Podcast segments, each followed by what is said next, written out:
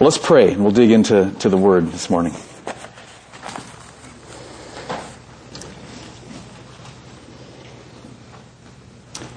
Think about what David said, Psalm 119, Oh, how I love your law. It is my meditation all the day. And that he treasured your law more than piles of gold and silver. And it was sweeter to him than honey.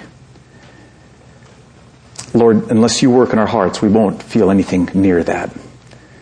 But we ask you to work in our hearts so that as we open up your word, it would be sweet and it would be precious and we would love your word. Do that in my heart. Help me as I preach and do that in all of our hearts, Lord, I pray. In Jesus' name, amen. Okay. I want to start off just with a, a, a, mental picture. If you're, if you're a follower of Jesus, then it's like you're on a road. Okay? Windy road, long and windy road, heading to paradise, the new heavens, the new earth. You're traveling there with your brothers and sisters. We're seeking to bring as many other people onto this road and onto this journey as we can, we're all headed towards the new heavens and the new earth where we will be in the presence of Jesus Christ, the, the infinite supreme glory of the universe forever. So that's, that's our lives. We're on this road. And Jesus said that the road would not be easy. Okay, in this world you will have tribulation. And, and he said that we would be facing temptations at every corner, every turn of the road. We'd be facing temptations. Kind of picture you're on this road and like vicious animals are going to be jumping at it, just seeking to attack you and overcome you and devour you. So Jesus said, on this road you're going to be facing temptation. But the good news is that Jesus has given us all the weapons that we need in order to resist and overcome and defeat any temptation that comes our way. He's given us all the weapons that we need to resist, overcome, and defeat every temptation. But the sad thing is that there's one weapon in particular that many followers of Jesus never use. It's kind of uh, mind blowing. It, it's a very powerful weapon. And it's a weapon that, with many temptations I have experienced, it plays the crucial role in resisting and overcoming a temptation. But too many followers of Jesus never, never use it. And so the result is that there's times where too many followers of Jesus are attacked when they didn't need to be, are overcome when they didn't need to be, are defeated when they didn't need to be. So what is this weapon? What is it? And how can we use it? Turn to James chapter 2. He talks about it in James 2, 8 through 13. So go ahead and turn there. If you need a Bible, why don't you go ahead and raise your hand? Uh, we always like to make sure everybody's got a Bible in front of you that you can look at. The Bible's what's important here. My job is to point you to the Bible. I want you walking away thinking not of anything I would have said, but what the Bible says. So I want you to have the Bible open in front of you. And uh, James 2 is on page 1011 in the Bibles that we're passing out. Okay, now last week we saw in James chapter 2 verse 1, James' main point was don't show partiality, which means don't don't uh, let your love for people be affected by whether they're rich or whether they're poor. Don't treat people differently based on wealth or power or popularity or unpopularity or poverty, that sort of thing. So, for example, if Mike Singletary okay, coach of the 49ers, walked in here on a Sunday morning or became part of your home group, you would respond to Michael Singletary. You'd love him and welcome him just as much as you would a homeless person who walked in on a Sunday morning or joined your home group. That's no partiality. So that's what James is talking about, verses 1 through 7. Now in verses 8 through 13, James gives us this crucial weapon which will help us when we're tempted to show partiality, or he broadens it out to cover every temptation, as you'll see. So what is the weapon? It's a warning. It's warnings, biblical warnings that he gives us. The Holy Spirit led him to write them in verses 8 through 13. Warnings are a powerful weapon that God, in His love and mercy and compassion, gives us so we can pull that weapon of warnings out and resist and overcome temptations when they come. But like I said, I mean, think, when was the last time you used a warning to resist and overcome temptation? I would guess many of you would say, well, I, it's been a long time, or maybe never. I think in some cases, we're not sure if the warnings apply to us, or we're not sure how to understand them, or we're not sure how to use them. Okay? So I'm praying that this morning, all of us will have our eyes opened afresh to this powerful weapon of biblical warnings that God has given to us by which we can resist and overcome temptation so that we'll use them this week, like this afternoon when you're tempted. You will be tempted this afternoon and you can use a warning. Or in your home group, if a brother or sister is being tempted, that with humility and grace you could, you could share the biblical warning with them. So I'm praying that after today, we will all be rising up and using these warnings. So look at what James says in James chapter 2, verses 8 through 13. If you really fulfill the royal law according to the scripture, and then he quotes Leviticus 19:18, you shall love your neighbor as yourself, which Jesus also quoted, you're doing well.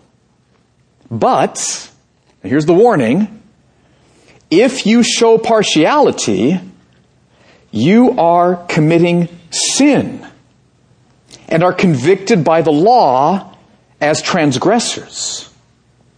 For whoever keeps the whole law but fails in one point has become accountable or guilty for all of it. For he who said, do not commit adultery, also said, do not murder. If you do not commit adultery, but do murder, you've become a transgressor of the law. So speak and so act as those who are to be judged under the law of liberty. For judgment is without mercy to one who has shown no mercy. Mercy triumphs over judgments. Okay, now notice, verse 9, James talks about partiality, which shows he's continuing the same topic he was doing in verses 1 through 7 from last week. And then in verses 8 and 9, notice that what James does is, is in those two verses, he tells us what happens to us. He warns us about what's going to happen to us if we willfully disobey Jesus, if we willfully, knowingly, unrepentantly disobey Jesus and show partiality. What happens to us? Look at those verses again. Verses 8 and 9. If you really fulfill the royal law according to the scripture, you shall love your neighbors yourself, you're doing well, because you're not showing partiality. But if you show partiality, here's what happens. You're committing sin and are convicted by the law as transgressors. Okay, so verse 8, we're loving our neighbors ourselves, not showing partiality, we're doing well. Verse 9, if we knowingly disobey Jesus, without repentance, without remorse, without resisting, we just show partiality towards the rich, shun the poor, then James says that what happens to us is that we're committing sin and we're going to be convicted by the law as transgressors. Now, what does that mean? Who were convicted by the law as transgressors. I mean, what James is saying is that if after the service today, I shun someone here because you're poor or because you're not important to me or whatever, and I, I, I fawn over or, or favor someone because you're wealthy or because you're popular or cool or whatever it might be, James is saying if I, if I do that after the service today, knowingly, willingly, disobeying Jesus without repentance, without remorse, then I am committing sin and I am convicted by the law as a transgressor. Okay, but if you've read Paul's writings like in Galatians and Romans, you know that we're all convicted by the law as transgressors. Right? I mean, aren't we all? Read Galatians, read Romans, you'll see that. So what's he talking about here? James is talking about something different than that. First of all, he's talking about by the law here, he uses the phrase royal law in verse 8, and then down in verse 12 he talks about the law of liberty. He's talking here about the Old Testament as it was explained by Jesus and the apostles. The Old Testament as it's explained in the New Testament. He's talking about God's message in this book. He's talking about the law, Old Testament, Torah, God's instruction. He's talking about the gospel, of the New Testament. What is God's message to us saying? And I put this down under your notes, I think a couple points down. I changed the order this morning. But it's basically saying two things. Okay, the first thing it's saying is this. Old Testament, Isaiah 53, Genesis 15, 6, uh, Exodus 34, 6 and 7. There's forgiveness of sins through Jesus Christ. Jesus explains that. One thing that the law, the gospel, the Bible is saying is that if you are trusting Jesus, if you're trusting Jesus Christ, then you are, because of his death on the cross, completely forgiven for all of your sins, and you are not convicted by the law as a transgressor anymore. You're forgiven, you're redeemed, you're adopted, you're loved, you're born again, you're on the road, paradise is coming, you're saved. If, if what? If you're trusting Jesus. That's one thing that this book would say. Now, this book would also say, if you are knowingly, willfully disobeying Jesus without repentance, without remorse, then that shows that you're not trusting Jesus. And because you're not trusting Jesus, you are not forgiven. You are still convicted by the law as a transgressor. So that's what James is saying in verse 9. If I am willfully, knowingly, unrepentantly disobeying Jesus by showing partiality, then I'm sinning. That knowing, willful, unrepentant sin shows that I'm not trusting Jesus, and unless something changes, I'm not, I'm, I'm not, I'm not forgiven. I never was saved. I'm convicted by the law as a transgressor. That's what James is saying. That's what happens if we willfully, ongoingly, unrepentantly disobey Jesus. Now, do you see why I, I, I call this sermon warnings? This is a warning. God, in His love and mercy, has brought you here today. I would imagine that some of you especially need to hear this warning, and it's because He loves you. If a blind man is running towards a cliff, the loving thing is to warn him. Stop! God loves you. He loves me. He may be shouting, Stop this morning. Don't be offended. he loves you. Okay, this is what happens if we willfully disobey Jesus. Now, at this point in James' argument, he anticipates an objection. He's anticipating somebody saying, wait a minute. Wait a minute. Just hold on for a second. Are you telling me that one area of my life of willful disobedience against Jesus makes me completely guilty? Well, what about, I mean, I'm here in church, aren't I? And I, I pray and I, you know, I work hard at my job and I love my kids and I'm an honest person. I mean, what about all those other things I do? Are you really telling me that all the other commands I'm keeping don't count for anything? Like, if I've got one area of my life of willful, ongoing disobedience to Jesus Christ, I mean, like, sure, I'm maybe a little bit guilty, but what about all the other stuff? Maybe I'm like 5% guilty, but like 100% guilty? If I have one area of unrepentant, willful sin? That's the question James raises next. What if I've kept all the other commands? And look at what he says. Actually, just before we read the verse, just ponder this. Uh, I mean, I would guess that some of us have, have thought along these lines, like, you know, this one area of sin's okay, and then we rationalize it because of every other area. Like a little gossip is, is it's just it's just gossip. I mean, I love my kids. I, I take care of my husband. You know, I'm I'm I'm a forgiving person. So gossip's fine, or a little bit of porn's fine. You know, I mean, I I, I work hard at my job. I provide for my family. I mean, I, I go to church. I'm involved in ministry. I mean, right? We can tend to think about it that way. Look at what James says in verse 10. For whoever keeps the whole law but fails in one point, has one area of knowing, willful, ongoing, unrepented sin, has become accountable, or the New American Standard, I think, is more accurate on this point, has become guilty for all of it. So if you break in an ongoing, willful way, without repentance, without, help me Jesus, just breaking it, one of Jesus' commands in an ongoing way, you're guilty of everything. You are 100% guilty. You're counted by the law as a transgressor. God's word looks at you and says, it's not just that you used to be a transgressor, you are still counted by me, my will, the gospel, as a transgressor. Why? Look at verse 11. Here's why. For he who said, Do not commit adultery, also said, Do not murder. It's because we're not dealing with an abstract impersonal list of, like, like the San Jose traffic code. It's, it's not an impersonal list of laws. We're dealing with a person here.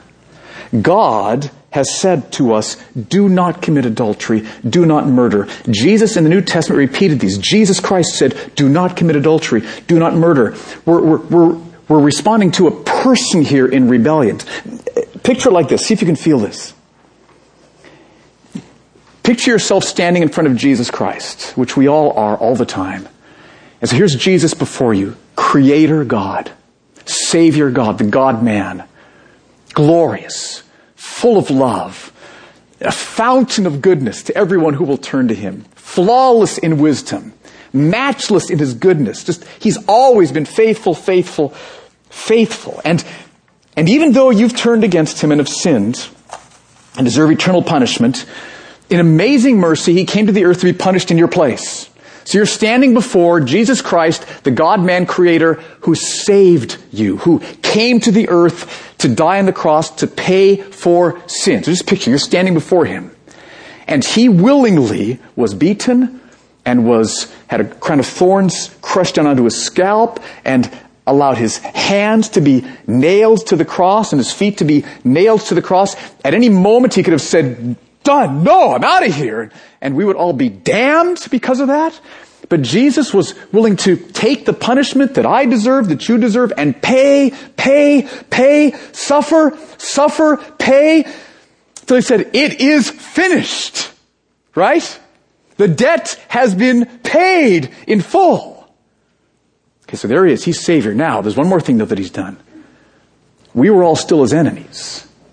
We were not interested. We were part of the crowd that said, crucify, crucify him. That, that's what, in our, all of our hearts. So he, if you're trusting Jesus right now, he looked down upon you in love and with affection, with care, as his enemy, as shouting, crucify, crucify him. And he said, I'm going to save.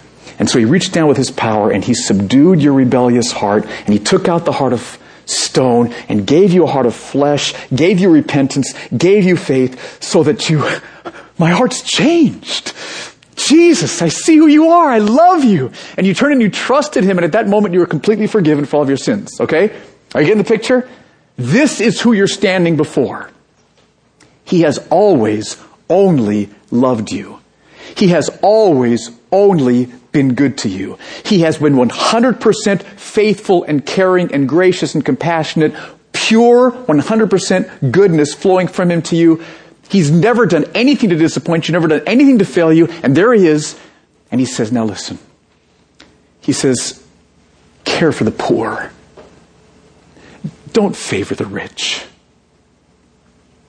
And I stand before him and I say, no. No. I'll go to church. I'll pray. I'm not going to care for the poor. Do you feel the wickedness of that? To stand before Jesus Christ with all the goodness and love and wisdom and power he has displayed, with the mercy he's poured out upon you, to have him say, care for the poor, don't favor the rich, and to have you say, no. What that shows is I'm rebelling against Jesus. My heart is rebellious against him. I'm not trusting him. And so all the other so-called obedience, that's just like convenience. That's just so like I look good. That's nothing in my life then is out of real love or trust in Jesus because if it was, it all would be. Not that I'd be perfect. I'd be stumbling, but I'd, I'd be repenting. Help me. I want to trust you. I want to love you. So the fact that there's ongoing, willful rebellion against Jesus shows that my heart's not trusting him. That's James' point. Look at verse 11. If you do not commit adultery, but do murder, you have become a transgressor of the law because you're not trusting Jesus. If there's ongoing sin, you're a transgressor of the law. So here's what James wants us to understand. Here's the warning. If in my heart there is willful, knowing, ongoing disobedience to Jesus' command, without repentance, without remorse, without help me, Lord Jesus, just knowing willful disobedience to Christ, then I have not been forgiven for my sins because I'm not trusting Jesus and I am judged by God's word as a transgressor of the law and I will face his judgment forever. That's the warning. Okay, now, if that's true, then how should we live? And look at what he says in verse 12. Look what James says. He says, so if that's true, if that's what God's word says, he says, so speak and so act as those who are to be judged under the law of liberty. Okay? Here's what he's saying. We should all live in light of the final judgment that we will all experience. God has honored Jesus by, by putting him in the place of, of judging all humanity. And so the day is going to come when you're going to stand before Jesus Christ. This is so important to think about. You before Jesus, you will be there. And everything else will be stripped away. Or nobody else will be there in the sense of it just be you and him, okay? And at that day, the scriptures, Genesis to Revelation, say that there's there's two ways that that judgment will be expressed. There's two things that the law of liberty, the gospel, God's word will say. Two things I already mentioned. One is that if you were in your life trusting Jesus, if you were trusting Jesus, then you are completely forgiven. 100% forgiven. And you are no longer a transgressor of the law. You've been saved. Now, again, how does that happen? Just elaborate a little bit because this is just so precious. The reason that that happened is that the moment you put your trust in Jesus, it's not that you were good enough to have that happen. It's not that you obeyed enough to earn having that happen. You just turn, just like Allison said, you bend the knee and you turn to Jesus. You come as you are. And you say, Jesus, I trust you. I receive you as my Lord. I receive you as my treasure. I receive you as my Savior. I, I want you. You're my Lord. You're my God. You're my heart's satisfaction. I trust you. And at the moment you trust Jesus, all of, all of your sin, all past, present, future, all of your sin, every bit of your sin is taken from you and God the Father put it onto Jesus. And God the Father punished Jesus for all of your sin. So your sin is no longer on you. You're no longer liable for the punishment. It's all been punished in Jesus. So, quiz time. How much punishment now do you still have to face? None. No trick question here because it's all already been put upon Jesus. So you look into your future and it is punishment free. Never, never will you be punished by God. Jesus was punished for all of your sin. And God did something else though too. He took Jesus' perfect moral righteousness. We sang the song about Jesus, my righteousness. That's what this means. God took Jesus' perfect moral righteousness and He gave it to you as a gift. He clothed you with Jesus' perfect righteousness. So even though there's still sin in me this morning, I wish there wasn't, but there was, there is. When God looks at me now because I'm trusting Jesus, He sees a perfectly morally righteous man. He looks at you, woman, and He sees a perfectly morally righteous woman if you're trusting Jesus. Okay, so when you're standing before Jesus Christ on that final day, there's only one thing that's going to matter. Did you trust Him? If you trusted Him, sin upon Jesus punished, Jesus' righteousness given, gift, forgiven, justified, whole, saved, forever, no judgment, no punishment, God forever, blessing, glory, joy. That's what you get. If you're trusting Jesus. Okay? Now, the same scripture also says a second crucial point because, and, and this is the warning, because there's lots of people who think that they're trusting Jesus. Some of you could think that you're trusting Jesus right now, and I hope you are. but you, you may, you may not be. And so that's what the second point of the, the warning is.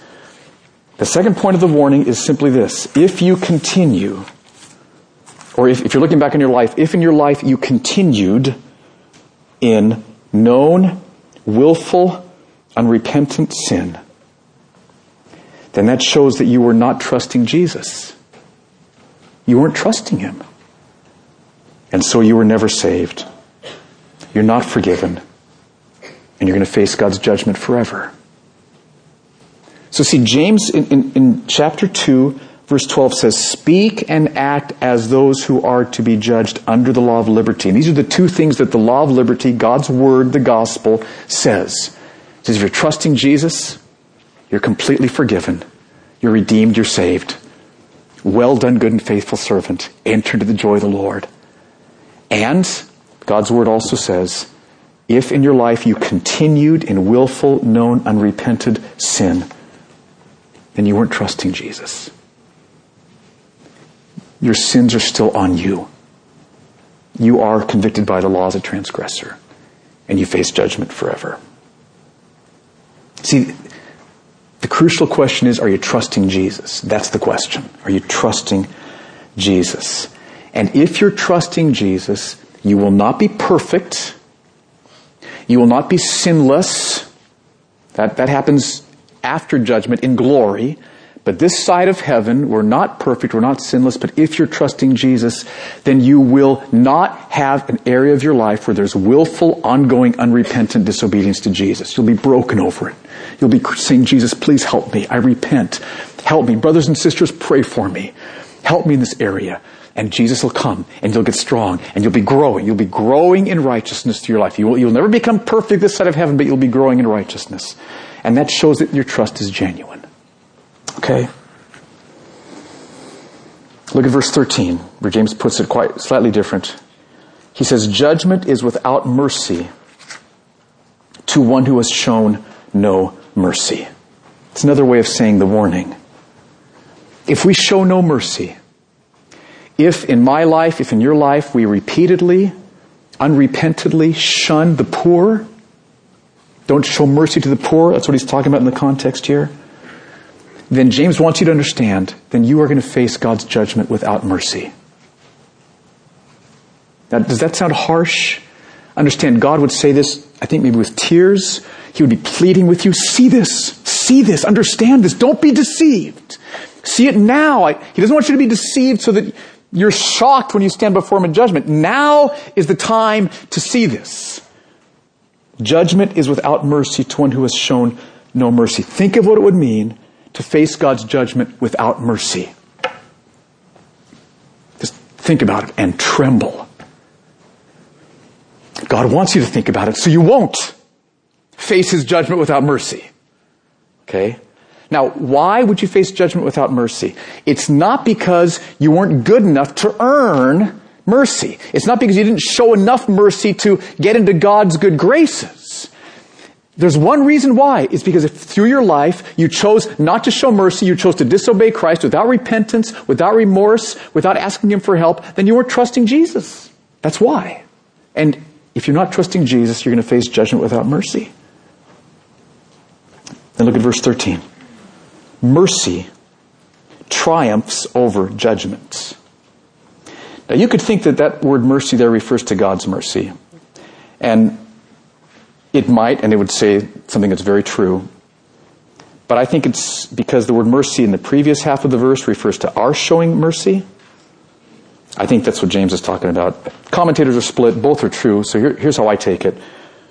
What James is saying is that if you show mercy, not perfectly by any means, not flawlessly by any means, but if, if the longing of your heart and if the, your prayer to Christ and if the, the desire in you is to, Lord, help me to show mercy. If that's your longing, then you're not going to face God's judgment because you're trusting Jesus. Because He paid for all of your sins. He was judged in your place. That's how it works. Now, don't misunderstand. It's not your showing of mercy that saves you. It's so important in, in our kind of religious mindset. We keep going back there. It's not your showing of mercy that saves you. It's your trust in Jesus that saves you. And if you're trusting Jesus, when he says show mercy to the poor, you'll say, if you'll help me, I will. And then you will, because he will help you. Okay, what does this mean for us? Four things, and then let's hear some, some questions. Here we've seen James give us weapons, warnings, and his motive in giving us these warnings isn't to make us feel bad. His motive in giving us these warnings is to help us so we won't show partiality and we'll care for the poor. Okay? So we'll trust Jesus more and overcome the temptation. So four, four implications. First of all, understand that the reason God gives you warnings is because he loves you. Okay, the Bible's full of warnings. Old Testament, New Testament, Jesus teaching, Paul, Peter, James, Moses, full of warnings. And the reason God gives you these warnings is because He loves you. He doesn't want you to be stunned and horrified at that last day when I thought I was trusting Jesus. See, we've got, we've got to understand this. You can go forward at meetings and pray prayers and not be trusting Jesus. Are you trusting Him? Do you love Jesus? Do you desire Him? Are you seeking Him as your Lord, trusting Him as your Savior, submitting to Him as your Lord, enjoying Him as your heart satisfaction? Are you trusting Jesus in your heart? Do you trust Him? Not just do you agree with certain doctrinal truths, but do you trust the living Jesus? Do you know Him? Do you trust Him? The time to ask that question is now. And God wants to give us these warnings now because He wants us to ask the question now. So understand it's because of God's love that He gives these warnings to us. Second, when you're tempted to sin, use God's warnings. Now, that's not the only weapon God gives us. I love to use God's promises. Promises are precious to meditate on to fight temptation. I love stories of God's faithfulness. That helps me to overcome temptation. I love descriptions of Jesus' love and goodness and glory and mercy and the resurrection and his, his healing the sick. And all those things are powerful weapons but we also need to learn to use the warnings. Because I have found in my life that the warnings are particularly suited to kind of just kind of wake me up. Like, Fuller, what are you doing? Are, are you really going to go on that road with what the warnings say that road leads you to? Wake up! See, warnings like, oh, wake up! What's, what's going on? And I need the warnings. And when I deal with issues of greed or lust or pride, I'll pull out what I call the big guns, like this passage, or the other ones I put in your notes there, and just say, Jesus, help me to see what's going on here. I'm getting lulled into spiritual complacency. Wake me up. And time and time again, He's been faithful to do that for me. So preach the warnings to yourself. And then third, if you are involved in willful sin, and here's what I mean. I would guess that some of you are here this morning and uh, you have an area of your life where you are just plain disobeying Jesus. And you've chosen to do that, and you think you can rationalize because you do these other things that are good, this part is okay. And, and James, with tears in his eyes, would tell you if you're involved in a willful sin, then you're not trusting Jesus. Please, please, please understand. You're not trusting Him. I mean, if He looks you in the eye and says, care for the poor, and you look at Him and you say, no, you're not trusting Him.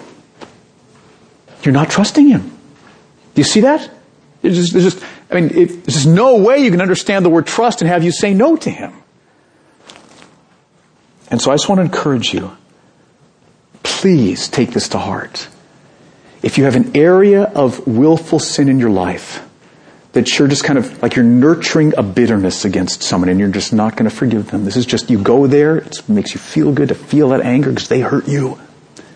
Or it's a porn issue, just your own little escape here.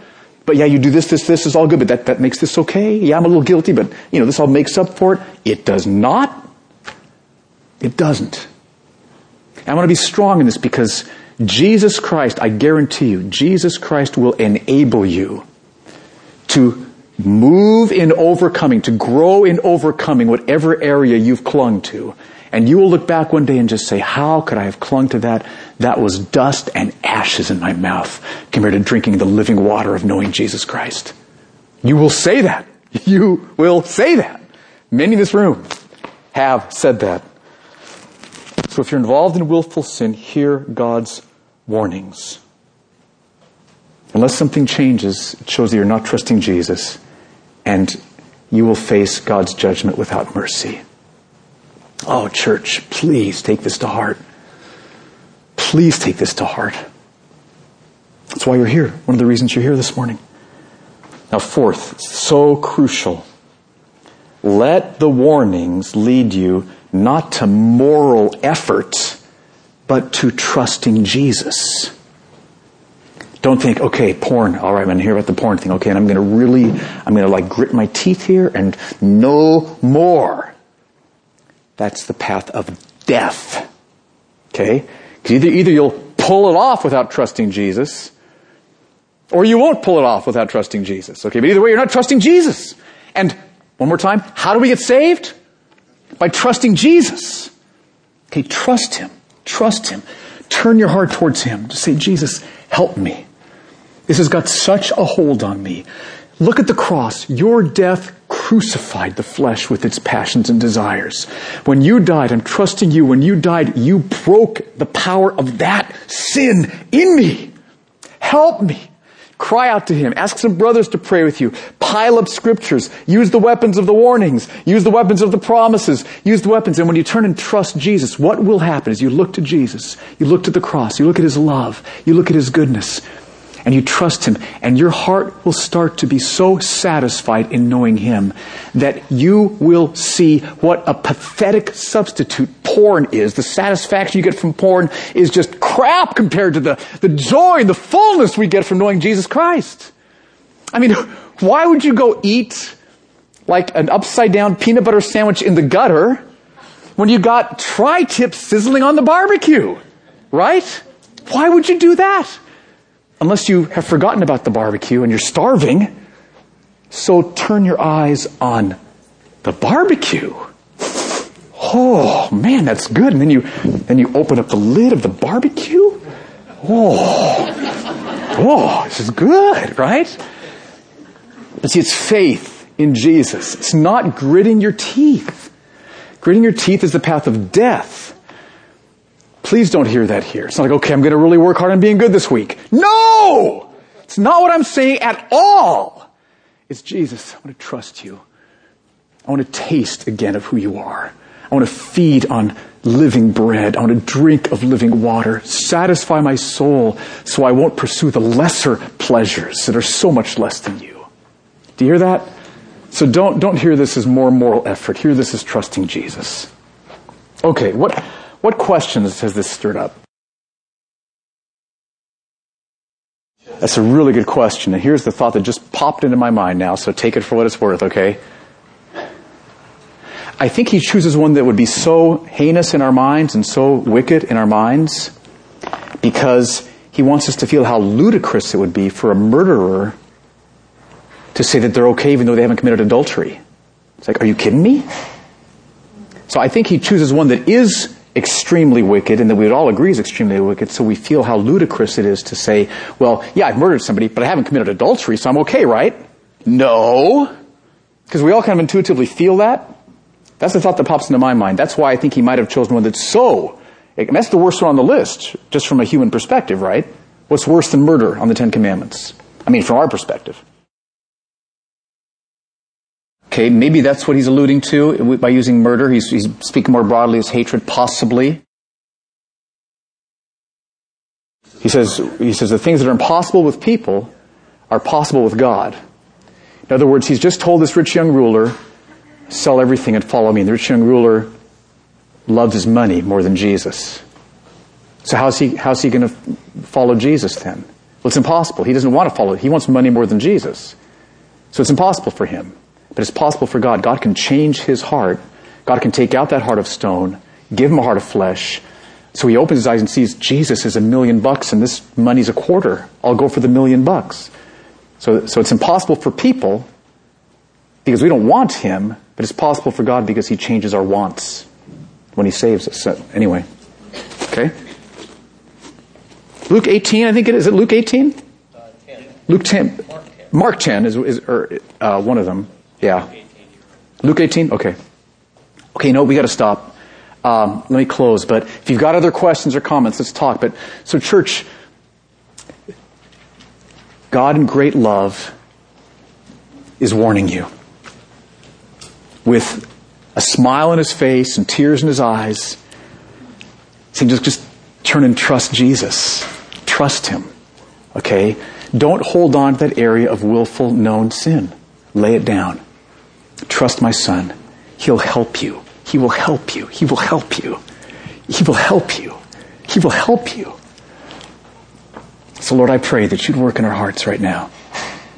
I pray that no one would leave here this morning holding on to an area of unrepented, unconfessed sin. Please, Jesus. Anybody who feels like they could never change, let them see the cross. Let them see the power of your resurrection. Let them see what you can do, Lord. Give them stronger faith right now. And let them just bend the knee before you and, and, ask you for help. And thank you, Jesus, that you will always help us when we turn to you and trust you and call upon you. So, Lord, I pray that you would do that. I pray that nobody would leave here this morning uh, really passionate about more moral effort. Oh, Lord, help us to leave here this morning embracing you, Jesus, loving you, clinging to you, trusting you. Do that, I pray, for the glory of your name. In Jesus' name we pray. Amen. Amen.